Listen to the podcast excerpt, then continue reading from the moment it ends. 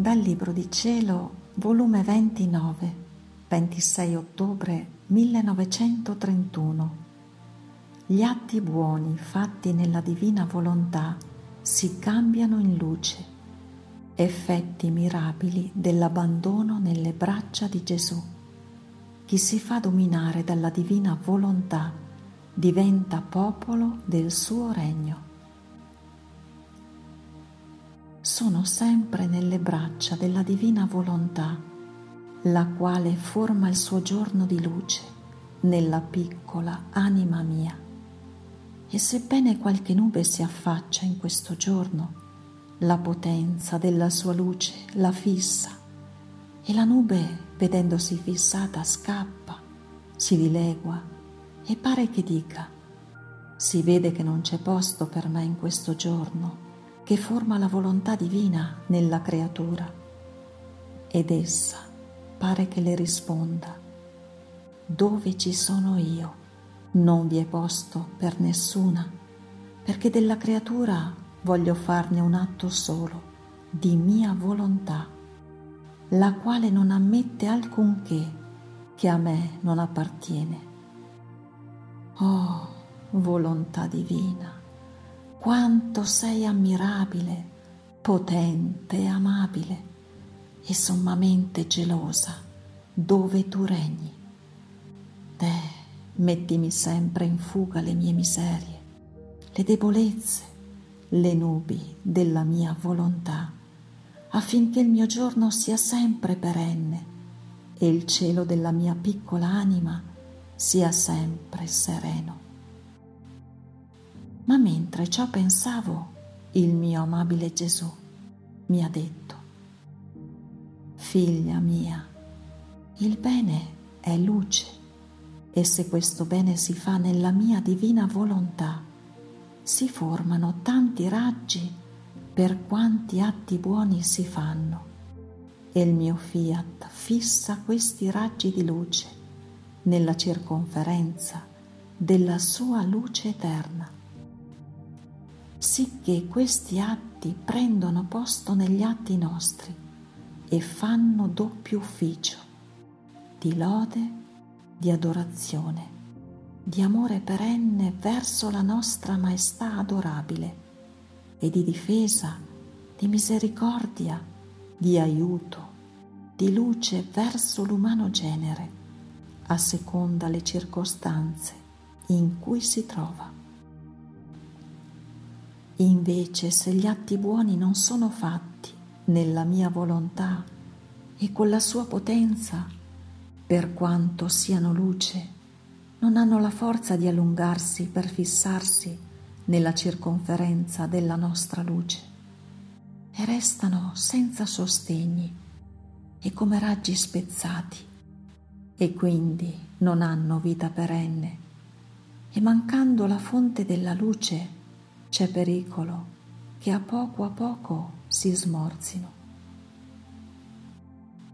Dopo di ciò, seguendo il mio abbandono nel volere divino, mi sentivo tutta afflitta per la privazione del mio dolce Gesù. La sua privazione è come un martello che sempre batte per incrudire maggiormente il dolore e allora cessa di battere quando l'ospite divino esce dal suo nascondiglio per fare la sua visitina alla sua amata creatura. La sua dolce presenza, il suo tratto amabile. Fa risorgere dallo stesso dolore la gioia e il martello cessa il suo lavorio crudele. Ma non appena il celeste visitatore si ritira, incomincia il suo battere di nuovo e la mia povera anima si sente tutt'occhio, tutto orecchi.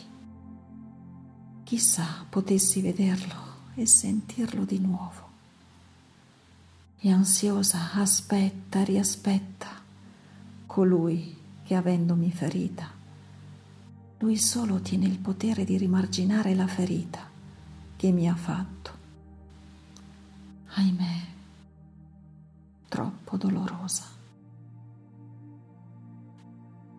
Ma mentre sfogavo il mio dolore, il mio Gesù è ritornato e abbracciando la povera anima mia mi ha detto, figlia, sono qui, abbandonati nelle mie braccia e riposati in me. Il tuo abbandono in me chiama il mio abbandono in te e forma il mio dolce riposo nell'anima tua. L'abbandono in me forma la dolce potente catena che mi lega tanto all'anima che non posso svincolarmi da essa, fino a rendermi il suo caro e dolce prigioniero. L'abbandono in me partorisce la vera fiducia ed essa ha fiducia di me ed io ho fiducia di lei. Ho fiducia nel suo amore che non verrà mai meno.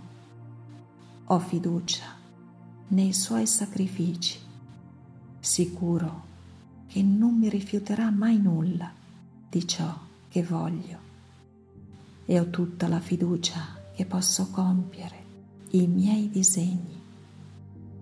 L'abbandono in me dice che mi dà libertà e sono libero di fare ciò che io voglio. Ed io, affidandomi a lei, le manifesto i miei più intimi segreti. Perciò, figlia mia, ti voglio tutta abbandonata nelle mie braccia e quanto più abbandonata in me, più sentirai il mio abbandono in te. Ed io, amore mio, ma come posso abbandonarmi in te se mi sfuggi? E Gesù ha soggiunto, l'abbandono allora è perfetto quando vedendomi sfuggire ti abbandoni di più. Questo non mi dà campo a farmi sfuggire, anzi mi lega di più. Poi ha soggiunto, figlia mia, la vita, la santità consiste in due atti. Dio a dare la sua volontà e la creatura a riceverla. E la creatura, dopo che ha formata la vita in sé, di quell'atto di volontà divina che ha ricevuto, ridarlo di nuovo come atto di sua volontà, per riceverla di nuovo, e dare ricevere, e ricevere e dare. In questo sta tutto. Dio non potrebbe dare di più del suo atto continuato di sua volontà alla creatura. La creatura non potrebbe dare di più a Dio per quanto creatura è possibile la sua volontà divina ricevuta in essa come formazione di vita divina. In questo modo di dare e ricevere, ricevere e dare, il mio fiat divino prende il dominio e vi forma il suo regno. E tutto l'interno della creatura forma come il popolo del regno della divina volontà, l'intelligenza, popolo fedele che si gloria di essere diretta dal sovrano comandante del fiat divino e la folla dei pensieri che si stringono intorno e ambiscono di conoscere sempre più e di amare il gran Re che vi siede come in trono nel centro dell'intelligenza della creatura. I desideri, gli affetti, i palpiti che si sprigionano dal cuore aumentano il numero al popolo del mio regno.